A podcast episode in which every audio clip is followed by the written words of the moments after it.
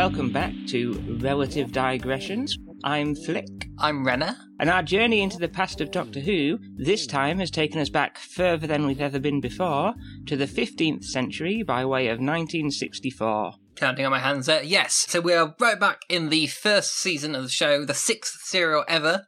Really at a time when the show is still being defined from scratch. And we're looking at the, uh, I think they say fan favourite story, The Aztecs. Very much so. Both a story that is fan relevant just for its popularity and very relevant, I think, to the development of Doctor Who. Right. So the Aztecs is the second of the pure historicals, or if you want to count an unearthly child as a pure historical, this is the third. But an unearthly child, whilst technically speaking, is set in the past with no sci-fi stuff. It's it's broadly a fantasy. There's no real historical content. What was what was the first historical then? So the fir- the first historical I feel comfortable saying was definitively the first historical is Marco Polo, Right. Which is also by John Lucarotti, who has written the Aztecs. Is that lost? It is indeed um, of Lucarotti's three pure historicals. This is the only one that we still have, sadly. Particularly sadly because his third one, The Massacre, is probably my favourite William Hartnell story, Oh, that is a shame. and is one where William Hartnell plays two different roles. So very Hmm. annoying to have lost that one. Wow, yeah, and there's something about seeing it in person which I imagine would be quite interesting. Yeah, yeah, yeah. So, yeah, do you want to tell us what the Aztecs is about? So, as you can probably tell from the title, they go back, they encounter the Aztecs. So, who do they mean by the Aztecs here? So, this is 15th century. The conquistadors haven't quite yet arrived. I don't think the story is very specific about exactly where it's actually happening. Right, so uh, I believe the Aztec Empire is like a there, there's three big city states which are kind of form a conglomeration and they form the actual em- that's called the empire. Yeah, the, the city is never specified. It's fantasy Aztec land. It is not taking place in a specific real Aztec locale. Yeah, I, I would say that this broadly resembles the Aztec zone from the Crystal Maze. There's something to say about the way that it's dressed and designed. Absolutely. but we'll, we'll we'll we'll touch on that in a sec. Um, so because the TARDIS has arrived in the tomb of the previous High Priest Yetaxa, and the TARDIS crew emerge from it, and relevantly, Barbara emerges first, having indulged in a little bit of grave robbing and stuck on a bangle she found in the tomb. The High Priests believe that Barbara is the reincarnation of Yetaxa and uh, a living voice for the gods. Now, the problem here is that Barbara has ideas about the Aztecs which don't correspond to history.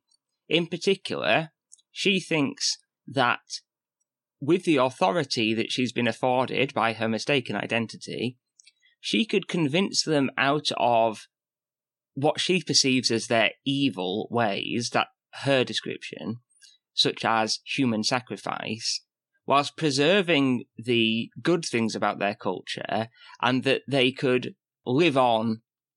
Very briefly, they mention Cortez, and Barbara sort of asserts that this would mean that Cortez would not destroy them. Yeah, so the the assertion here by Barbara is that the conquistadors killed the Aztecs because of the evil practices of the Aztecs. It's not even that specific. It's really just a complete logical jump where she just goes, and therefore they'll survive. Wait, what? Yeah, I think we'll dig into that in a little later. Anyway, this is where we run into something that will then inform every historical Doctor Who story forever after, because the Doctor then says, of course, no, this is history, you can't change it. And that is the conflict that's going to inform the whole story. Barbara wants to change history, the Doctor is adamant that she can't. Right, right, right. So this, this, this is the first time they're playing with these ideas. It reminded me a little of what's he called? The Pompeii story, Oh, the, the Fires of Pompeii. Fires of Pompeii. Um, like, I had no idea what you meant then, because, like, literally every single historical that came after it is informed by this story. You could have meant absolutely any story. sure, but uh, in New Who at least, I think that was the first time I really remember it kind of being used. I feel like it must have come up before then. It's such a common thing. Yeah, but I'm not sure. It, I'm not so sure it does. Okay, doke. Um, Before we dig in to the Aztec specifically, though, this is the first time we've been back to the William Hartnell era proper since the very first episode that we did. Yeah, with first time we mean that's the era rather than the character. If you see what I mean. So this is a very different William Hartnell to the Time Meddler, I think. Hmm. Maybe. I don't know. I.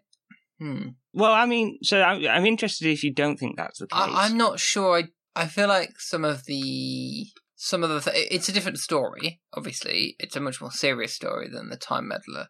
But in some sense, I mean, the central conflict is actually in that the Time Meddler deals with someone who wants to cha- also change history. Well, that's true. It is, in fact, I hadn't considered that, but you're right that yes, actually, they they are broadly the same the same conflict. But but uh, it makes a big difference that the instigator here is a companion, and it makes it much more compassionate. Uh, I think, whereas in the monk case, it is a bit more of a romp. What I was going to say is that the Time Meddler is William Hartnell doing, broadly speaking, a comedy performance. Right. He, I mean, he's playing the straight man to Peter Butterworth, but the straight man role is still a comic performance, if you see Yes. what I mean. Yeah, I do. I do. This is very much not a comic performance. Right, so he has this subplot with a character called Cameca, who is um he basically gets shunted off at some point to like an old person's garden. Like it's like Yes. it's like it's essentially Like a a reti- retirement home. It's essentially an Aztec retirement home. that, that is what it is. And he meets Cameca. Who, I mean, they're not that old. Who is basically a, a philosopher. So she is quite interestingly played. And there's actually a, there is a romance subplot here. The doctor shares some cocoa with her and inadvertently indicates that he wants to marry her. But actually, that isn't played. I feel like I've seen that plot played quite badly for laughs sometimes. You know, you have that thing of like, oh, I've accidentally be- engaged in some local tradition. uh, And actually, that's not really what it feels like at all. He, he feels genuinely compassionate, fond of her, and there's almost a spark of genuine attraction. The the romance with Cameca is It, it's subtle, actually. It's interesting. It's something that I always forget about when I think about Hartnell in this story. What I think about is purely the the big angry pronouncements and the conflict with Barbara, and I forget perhaps most of his screen time. In fact, is this sort of quite gentle, quite mild, quite affectionate, humorous part. Yeah, and that's the thing for me that I really enjoyed, actually.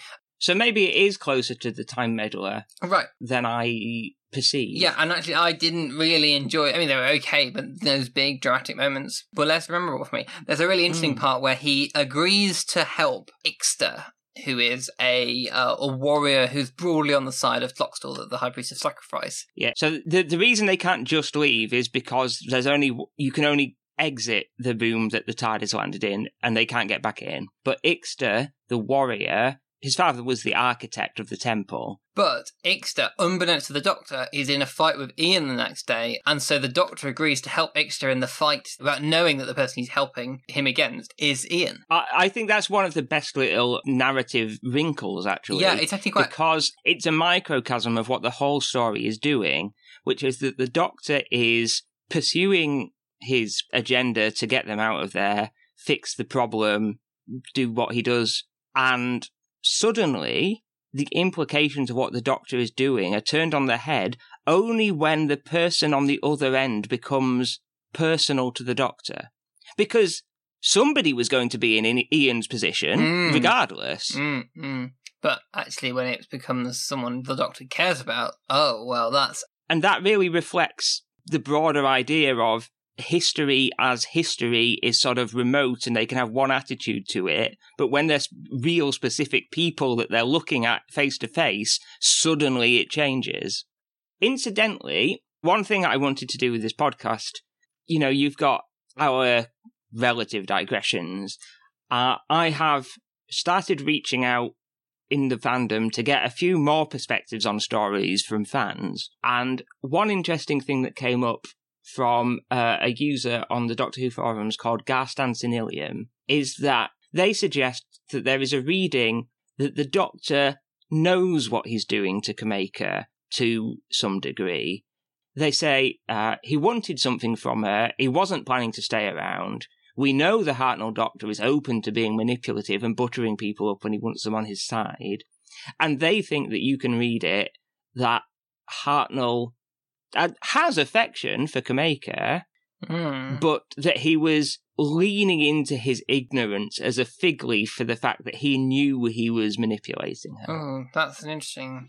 That's an interesting way of viewing I it. actually, that is my perception of Hartnell in the story as well. Interesting. So I, I, I thought maybe there's an aspect of that, but I thought I, I thought he was portraying some genuine connection as well.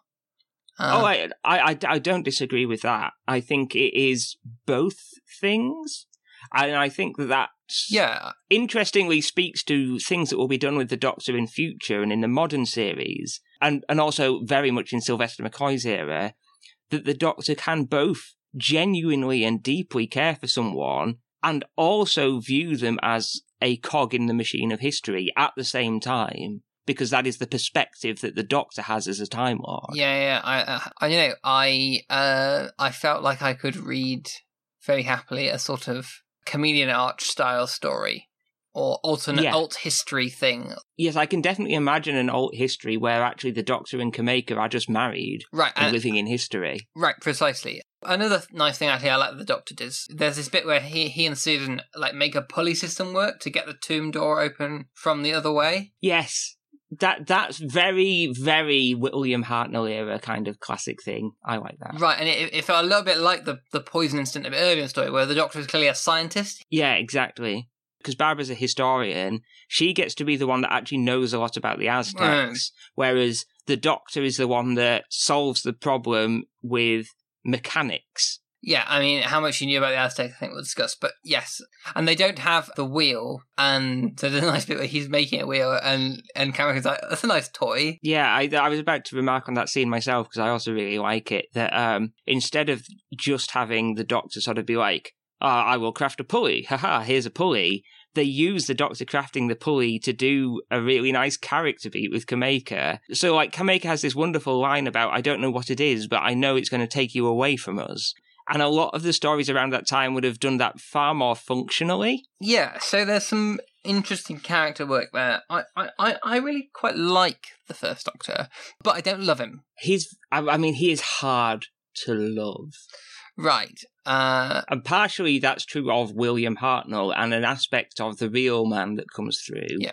Partially he is deliberately written that way and becomes more lovable over time. And of course, as, as we've said, we're really early in the timeline here. Right. He feels very distant. Yeah, I mean, I think that he already, by the time he's with Stephen and Vicky, he is already a more avuncular figure than this. Yeah, absolutely. And on the subject of, I suppose, of his relationship to his companions, that we should talk about this original TARDIS team because, as I say, we this is the first time that we've visited them, and in a sense, they are the most important TARDIS team that that ever there was. Indeed. So we've got Ian and Barbara, who are teachers from Coal Hill School, and Susan, who is the granddaughter of the Doctor, and they uh, follow her back to her house, which is a junkyard. And then there's a phone box. They go inside, and then the TARDIS ends up moving, and they end up trapped. In, you know, they can't go back home. I, th- I think it's worth specifying the TARDIS doesn't just end up moving. The Doctor specifically abducts them so they can't tell anyone about him. Right. Yes. Indeed. because that is like we say he's hard to love and that is a very contentious way to begin this relationship is that he literally did abduct them Right. Right. So Susan, we don't see lots of. I believe the actor was in on holiday for a lot of the series. right carole ann ford was on holiday but also even like even if she wasn't on holiday i'm not convinced you would have got a lot more of her ian and barbara are a really iconic pairing whereas I mean, carole ann ford frequently jokes that susan is just there to like turn her ankle in every story Right. So she she seems okay. There's a another quote here that I'm going to pull from the user quotes that people sent in. Mm-hmm. Professor Watt, I wonder how they came up with that username, said, "To me, this is basically the story that doomed Susan's character. She was never developed, and outside of a promising start in an unearthly child and a nice finish at the end of Invasion of Earth, she remained very flat." The fact that a story as strong as the Aztecs used all of the main characters except Susan as well as it did, more or less cemented the character's failure. It could have well been put to use in breathing some life into her instead. And then in contrast to that, you have almost the reverse take here from another user called Angelus Lupus, who said, even Susan gets to proclaim that she'll be the one to decide if, when, and who she'll marry. A fact only slightly undermined by her grandfather giving her a rather large push towards David when he sees how conflicted she feels about leaving. So, you, you've got it coming both ways here. You have one person whose view is that Susan got a good exit, but was otherwise badly used, as exemplified here.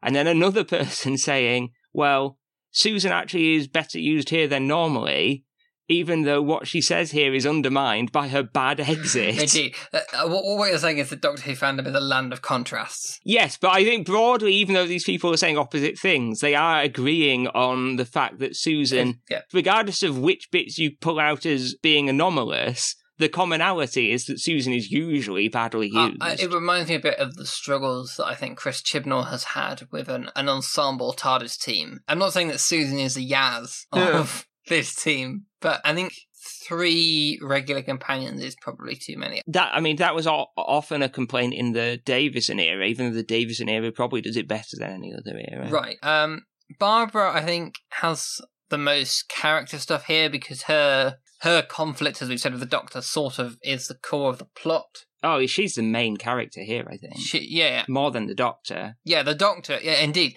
the Doctor kind of is a, is a is a cause of events, but actually, it feels like her struggle and her internal decisions and all of this are already driving things. One point I'll keep coming back to is that Lucarotti with this script was fighting against just accepting the status quo of the show from the previous scripts and was interrogating things. And so he was deliberately overturning the doctor's authority, his his like out of universe authority, that he was kind of an objective voice for the show. And Lucarotti was really overturning that and deliberately being like, no, I'm going to emphasize one of the companions as the primary figure and the doctor as a a subjective and questionable figure in a way that the previous stories hadn't done. Indeed, and Ian gets to hit things. Ian does get to hit things. It's not Ian's best story. I, actually quite liked Ian in it. He has this rivalry with Ixta, which can start at the start with him disarming Ixta with some sort of like I don't know, like nerve pinch move, Vulcan, Vulcan nerve, pinch. pinch. essentially. And then they have a few conflicts. Essentially, I think there's three or four fights, and then there was a final fight with them right at the end. Um, I, I thought this rivalry was quite fun, but it's a bit of a side story. Yeah, I mean it's well it's well played and it's fun and it's charming and you definitely see that William Russell you see his his charisma and stuff. What you don't see is the side of Ian that he is supposed to be a science teacher and very knowledgeable and you know he's got a great mind. Here it's very much that he's being an action man Mhm. and he- and that's all he gets to do here really. Yeah, yeah. And and Ian Ian sort of falls into the role within the society they've landed in that he is Barbara's sort of champion in the way that Ixta is a bit of a sort of a champion for Tlotoxl. And that works nicely because of the existing relationship that in a broader sense and a more sort of metaphorical sense ian really is barbara's champion Yeah. you can definitely see the romance across their story Right, it's not like overtly a connection, but you know, you can, I can see where it would come from, and quite naturally. So Ian works, even though he's mostly hitting things, because the way he's hitting things is playing into that relationship. Right, yeah, yeah, yeah, absolutely. Um, I want to talk about two little side characters, which I think will be a nice segue also into talking about some of the historical aspects of this story. A character who's just known as First Victim, mainly because he dies and he is a victim of sacrifice. He, he only gets sort of two Yeah. lines, although they're they're quite significant lines. and uh, the character called the perfect victim who, whose deal is and this actually is i believe historical to some degree essentially is a willing victim of sacrifice i think maybe historically this is what wikipedia told me anyway take it with a grain of salt after so say another group was taken as conquest a really good warrior might be designated and basically they get to live not unlike the sort of king for a year traditions that we have over in Europe. They'd live very comfortably for a year, and at the end of that year, they would then be sacrificed. Yeah, And actually, for, you know, actually there was a degree of willingness, or I, I think an interesting thing about both these characters is that they want to die.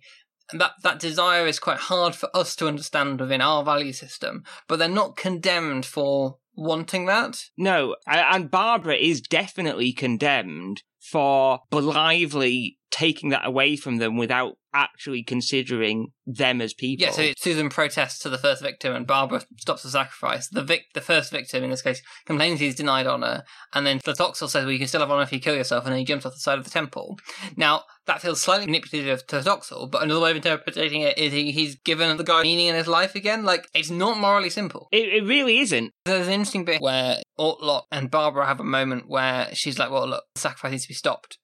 But Autloc basically asks her, Would you sacrifice a civilization to spare one person pain? Yeah, I like that line.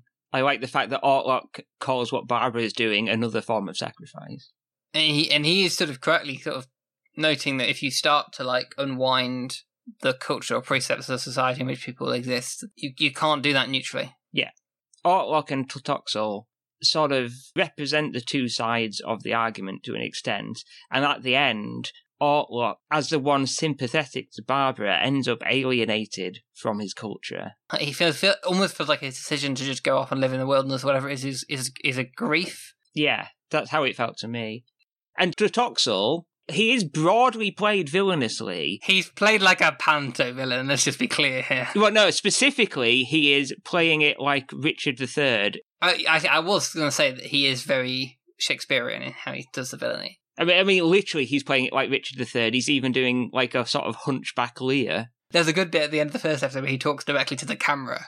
Yes, he, he does that a few times. But He's not wrong about anything. he's not wrong about everything. He does take pleasure in He does. the TARDIS crew's like discomfort, but that's partially because he sort of hates them for what they're doing, and because he's convinced that they're impersonating a god, Which they are. which they are. What is notable is that a broad villain at this time almost always gets a comeuppance, whereas it's Autloc who is changed by the experience, and Tlotoxl goes back to his life completely unchanged. Indeed. I, I mean, implicitly, I think there is a impending doom on the horizon, right? Impending, but potentially not within their lifespan. Like Indeed. No, no, for sure. it's interesting that Susan, when Susan passes a moral judgment on them, she passes the moral judgment on Autloc. That's quite interesting, yeah. Admittedly, Autloc has been manoeuvred into what he's doing by Tlotoxl. I mean, I should say, you know, I, I do I do find human sacrifice kind of wrong, but that's different from me going back in time and telling off the Aztecs about it, right? Well, also, there is a big difference between if we did a human sacrifice today, here and now, in 2020 UK. Great God of the Sun and the Warriors, I, Tlotoxl, thank you for this victory. In your honor, let perfect sacrifice be made. We failed. Yes, we did. We had to. What's the point of traveling through time and space? We can't change anything. Nothing. Tlotoxl had to win. Yes. And the one man I had respect for, I deceived. I, let, let's talk a bit about the historicity of the thing. So I felt uncomfortable at certain points in the story for various reasons. And obviously I have the benefit of sort of, you know, I am in 2021 looking at this. We, we are two white people discussing this. Yeah. And, and I really want to flag that. But although it tries to not just say the Aztec culture is evil, I think the Doctor's argument against Barbara not changing history is not actually saying she's wrong that they're evil. It's essentially because you shouldn't change history. But that isn't how history goes. Even if the Aztecs had not been people who engaged in human hmm. sacrifice, then colonialism would have still ruined them and it, it done all of the horrible things that it does do. And I don't think if you are a BBC producer writing this from Mallorca in the 60s, you know that much about existing kind of indigenous people in that area of the world and their connection with history. And, and some of the scholarship there is kind of new and new and all of these things. So I get that in some sense I have the benefit of more knowledge, but I, I I felt I ultimately couldn't like the story too much because of that.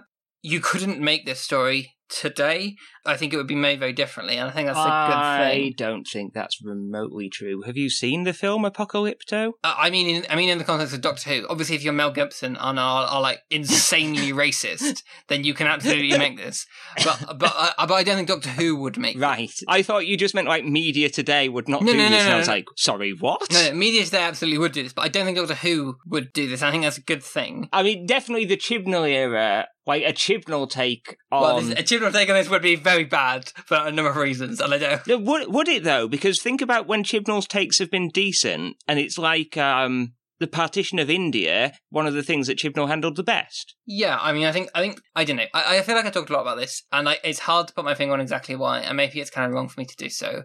But ultimately, I think this is a difficult. St- I think it, it's not something that Doctor Who often does. Actually, I, I, struggle to think. I'm sure there's been books and things, but like I'm struggling to think in the TV show a time when it, it sort of Well, again, I'm going to say that what this reminds me of is Demons of the Punjab.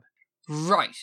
Like the closest comparison I can think of to something like Tlotoxl as the antagonist is the way that the Indian nationalists in Demons of the Punjab are the antagonists to the exiled Pakistanis.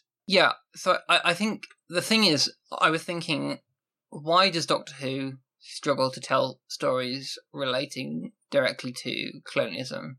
And part of it is actually because it's quite tied up in Britishness, and Britishness is tied up in those things.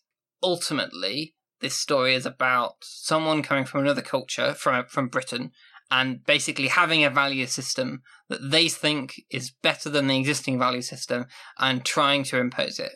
And I think that is a story. You know, I say they wouldn't make this now. I think one of the reasons I'm making it now is that even in 2021, that is a hard story to tell well. I, I agree that it's a hard story to tell. My concern would be that what you're sliding towards advocating is that we should just not tell those stories. I, I know you don't feel that, but I feel like you could easily slip into advocating that. No, so I, I agree. I think to, if you were doing this in the modern day, you would employ a sensitivity reader and someone who, you know, you would do the thinking and the hard work to make it better Yeah. than it was. And I think you should do those things, actually. I think Doctor Who would be better, actually, if it did engage more with some of the periods of history that it often is afraid of, basically. But that is harder work, and so it doesn't. And I think that's a shame. So actually, what we see here is a Doctor Who that almost doesn't realise how hard work it is, so just gives it a go. Again, I just I think that by the standards of when he was writing this, Lucarotti was doing more than what anybody at that time considered due diligence. That he was the the effort he was putting in to nuance and conflict in the context of 1964 was the most progressive writing you would ever have expected to see on this show. Yeah, so I think that is probably fair. I think you're right about that. in summary, what I'm saying is Luca Rotirotta's story, which from the perspective of 2020 has many problems, but if you don't believe that we should just not tell those stories, then what you have to realize is that Lucarotti in 1964 was the person committing to telling the difficult stories, and that if you condemn him because he didn't get it right by the standards of 2020, you are actually advocating a counterfactual history where we just don't tell those stories. Yeah, I don't want to condemn him, but I just basically want to try to articulate that I am in 2021 and it does make me uncomfortable. And I don't, I, I don't feel a need to be entirely internally consistent. I think you're absolutely right about the contradiction, essentially. But like, I kept thinking about that when I was watching this, right? Yeah, I think what I'm touching on is that Doctor Who feels just as actually in the mutants there was a degree of criticism of colonialism uh, and we talked about that a bit there as i say that the show is so british and that means that it touches on these themes in a particular way in a way that i think is tied up with our, our history as a country Yes. Uh, I mean, I do agree with that. What I think is the case is that there are things that you can't shy away from talking about, and yet you also will never be able to talk about perfectly because of the context that you're coming from and talking about it. yeah I, I think that's right i don't think i can give the definitive take on the aztecs uh, and maybe that's where we should leave it Yeah, and that will come up Yeah. again and again and again. It is what I call the Weng Chiang problem because that's the most high profile example. Right. So I don't think we will ever watch it on this show, but there is an episode called The Talons of Weng Chiang, which is a fourth Doctor story, which is sadly both quite crucial in that where in where it comes in the show's history and it's in a really important era and so forth, but it also is unambiguously a racist episode of Doctor Who that contains Yellowface. It, it's not tackling anything. No, it's just It, it's just it suffers greatly from a lack of any kind of introspection or interrogation. Whereas this, it may be stumbling into the same area, but it is coming from the direction of trying to look inward. And it may end up standing in some of the same pitfalls as Weng Chiang. or or indeed Modern Who. and it doesn't mitigate the impact of that. All I would say is that I think if that leads you to not do any introspection in the first place, you actually end up in a much worse place. Yeah, I, I agree with that. But I think certainly there's been times on New Who when it has tried to make a social commentary and it hasn't quite hit the mark.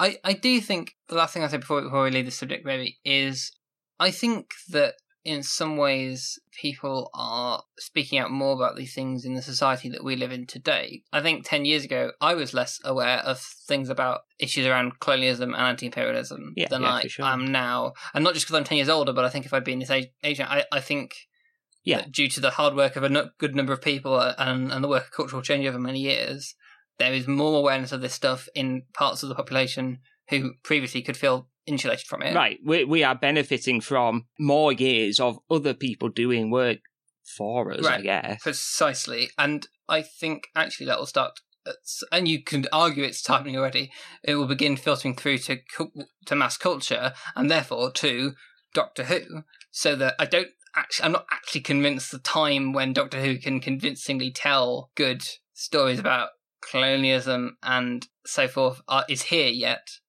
but it might come. And of course, one person's opinion of what is doing it right is not the necessarily going. It's it's not a monolithic thing where ah that story successfully tackled the issue or it didn't.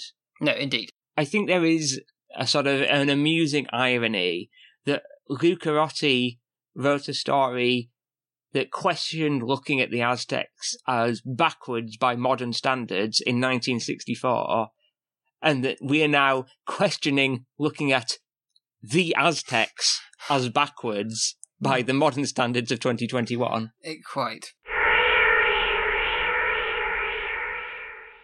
I don't think we've mentioned, but John Lucarotti had also lived in Mexico, which I think is where his interest kind of came from. You, you you described him as like a producer on a yacht in Mallorca, but he had previously lived in Mexico. Right, uh, uh, but the sentence on the TARDIS wiki is having lived in Mexico, John Lucarotti was fascinated by the Aztec civilization. He described them as a highly civilized and cultured race. Hmm. And was particularly fascinated by their obsession with human sacrifice. He wrote the script on his yacht in Mallorca. And I think that probably sums up probably everything about where this script comes from. Yeah, he clearly has a sort of like a oh this fascinating they're people sort of thing which can be good but i think you have to be very careful i mean you know there's no end of white people writing stories set in arabia and sort of Yeah. similar areas of the world which fall into very similar pitfalls right yeah. Well, I, I called it Aztec land earlier, which um, yeah pe- people talk about Arab land in things like Aladdin. yeah i mean it's theme parky isn't it Yeah, theme parky. One thing that I wasn't clear on and I couldn't find out is in the UK at the time what history of the Aztecs was actually available.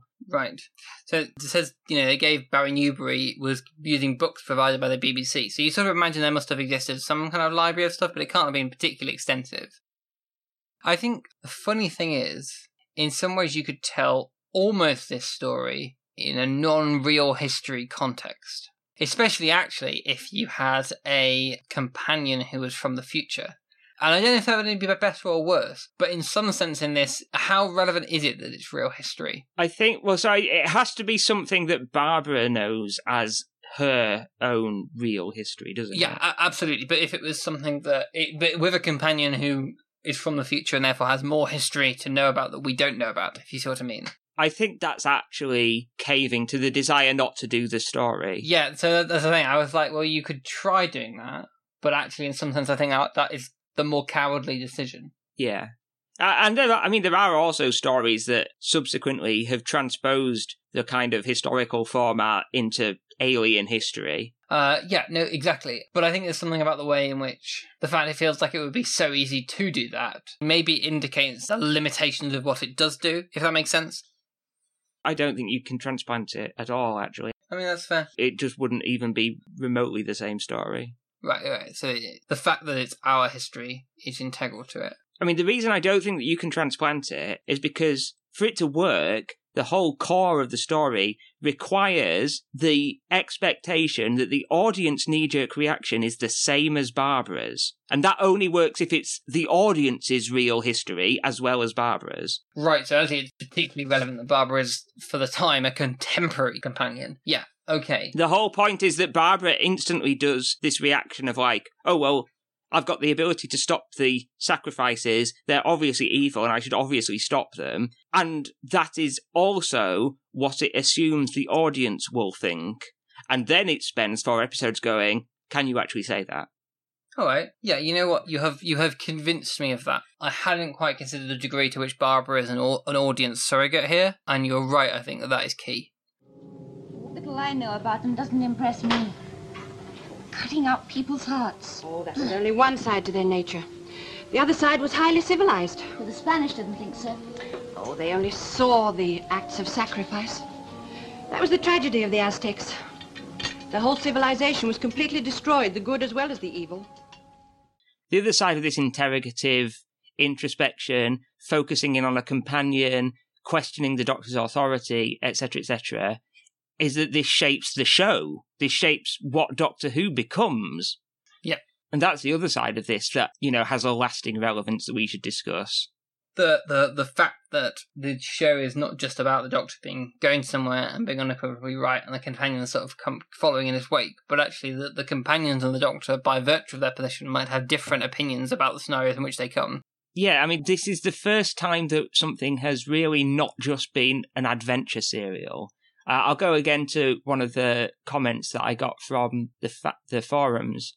A user called R Kinspace, don't know what that means, says Doctor Who demonstrates to us for the first time that it can do mature drama with consequences. The context of the episodes that had led up to it allows one to appreciate the importance of the Aztecs in terms of the show setting out an ambitious statement of what it is capable.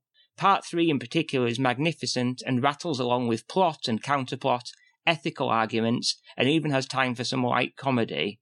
Um, which I, I think is true. Previous to this, that kind of ethical debate, main characters at odds, the idea of a maturity and consequences doesn't exist in the stories that precede this, really. Hmm. It's not completely absent. No. The Daleks has the whole thing about convincing the Thals to fight. The Unearthly Child has the Doctor considering killing a caveman, but their previous stories were all adventure serials, and this clearly is not an adventure serial. Yeah, and that's definitely true. There are adventurous aspects by which I mean Ian does things, but like, I mean, it doesn't move around. It stays in one place the whole time. indeed, indeed. Every Doctor Who story until now had been a journey. Well, The Edge of Destruction wasn't. That was all set in a TARDIS, but that's a very strange story. Oh, I tell you something actually. It's a bit like a Star Trek. The concept here that would happen in Star Trek is invoking the Prime Directive, right? Which Yes. is less about history and more about But people do refer to it as the Doctor's Prime Directive. Like, that has become Right. just sort of a sort of slang term for it. like I could absolutely imagine a Star Trek episode where like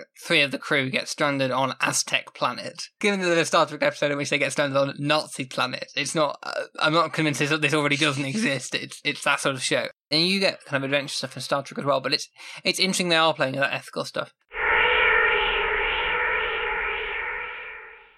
As I mentioned, and it's interesting that you haven't said anything about this point. It's a pure historical. There is no sci-fi in it. That's true, I suppose. Yeah. I mean, this is the first time you've ever watched a, as far as I know, ever watched a story that has no sci-fi element in it in Doctor Who. Yeah, I didn't know. I, And it just, uh, but as far as I can tell, it basically hasn't registered to you Yeah. any differently, didn't notice didn't notice the difference. which is interesting, I think. Take a Doctor Who historical based episode, which is not based in history, The Witchfinders, right? I couldn't say I can't say I massively felt differently about the two. Yeah, Chibnall, I think, his historicals have become more and more historical, and I could see him doing another pure historical for the first time since Black Orchid. I could see it, and I could see it working. Yeah, I, I think it could really work. I don't think it would have worked in earlier eras. If Moffat had done a pure historical, it would have felt very weird. Uh, yes, uh, I think Capaldi could have done it though. Hmm, I don't know. I do think you don't ever get Peter Capaldi without the Aztecs. I like, I like the implication that like Peter Capaldi, the actor, would not have become an actor were it not for Yeah, i- i- if you change history But- by preventing John Lucarotti from writing the Aztecs, Peter Capaldi is in fact never like born. yeah. no, that doesn't work. He was already alive. So something something befalls Peter Capaldi. Right, he, he, does, uh, he doesn't become an actor, and then you know that, that's it. um, Chris Marshall becomes. yes. That's, we must go back to right what once went wrong. But especially season eight Capaldi, Mhm. which is roughly, I would say, is a season about the Doctor being wrong and learning to be right again. Yeah. You you don't get a, a season arc about is the Doctor actually in the right without way back in the sixth story ever, John Lucarotti decided to really savagely interrogate the authority we put on the Doctor's view of things. Yeah, yeah. I, I mean, uh, the other reason is that if it had just been adventure serials, it, it just wouldn't have lasted, No, exactly. Daleks or not. And it is quite incredible. Boring old old thing to say, but it is quite incredible its longevity, right? The more and more I think about it, the more I am convinced that it is a phenomenon that is unique. I think maybe the closest thing to it is Dark Shadows, which is actually not remotely like it. Like, like it's a completely different phenomenon, but that whole like accidentally creating a phenomenon story of Dark Shadows re- resembles the one of Doctor Who. I would actually make the comparison to Star Trek again. Um, like I don't think Gene Roddenberry was conceiving of Star Trek Discovery when he was. True, but Star Trek feels like it had it's always had a much more coherent vision about where it's going and what it's doing. No, I, I, I, I don't think that is true about Star Trek at all. I mean, I think we could get some Star Trek. Yeah, I, I think Star Trek has had. I don't mean it had the same vision all the way since the first episode. Oh no, sure, but I, I, what I mean is that I don't even think in one era of Star Trek it's necessarily had a consistent thing it was saying. Okay. Because certainly it was the case with Dark Shadows that they frequently didn't know what they were doing next week. Well, yes, but that that and that's because of the soap aspect, right? Yes, it was a soap opera, yeah. But remember in the 1960s, there was no break in the transmission of Doctor Who. Every episode ran into the next episode. It was shot as live. It, it resembles the making of a soap more than anything else. And maybe maybe there is something fundamental of the soap opera about who. Because the other, the, you know, the show that outlasted it is Coronation Street. Yeah, Coronation Street and then later EastEnders have a similar sort of like it is just kind of wild, right? That like those shows are still going. There's just some cultural products that just seem to go on and on.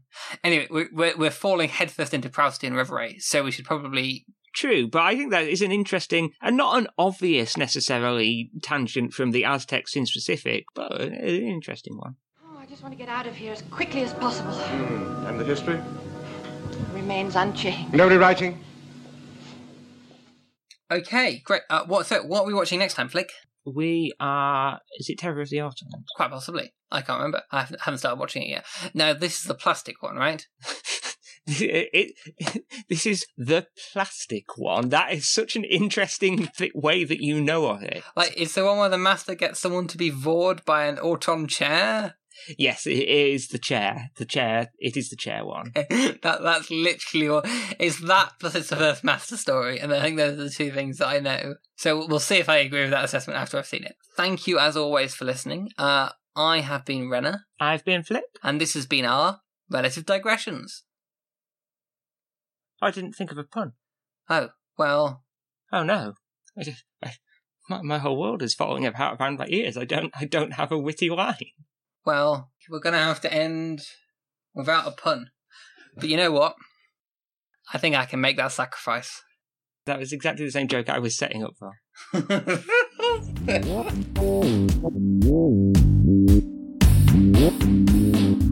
Thanks for listening to Relative Digressions. You can find us on Twitter at Who Digressions. The music is Sonic 1.0 by Sonnik, S O N N I K, and this is a production by Ren Robson and Felicia Parker. We'll be back in the future.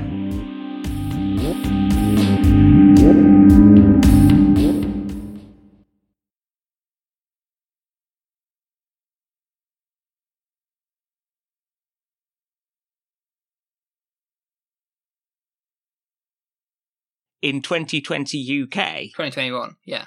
Uh, it uh, time. I know. I know. It's distressing. I'm still in 2020. it's still. It's still March I'm, 2020. I'm, I'm staying here. Uh, I'll come out when when things look better. um,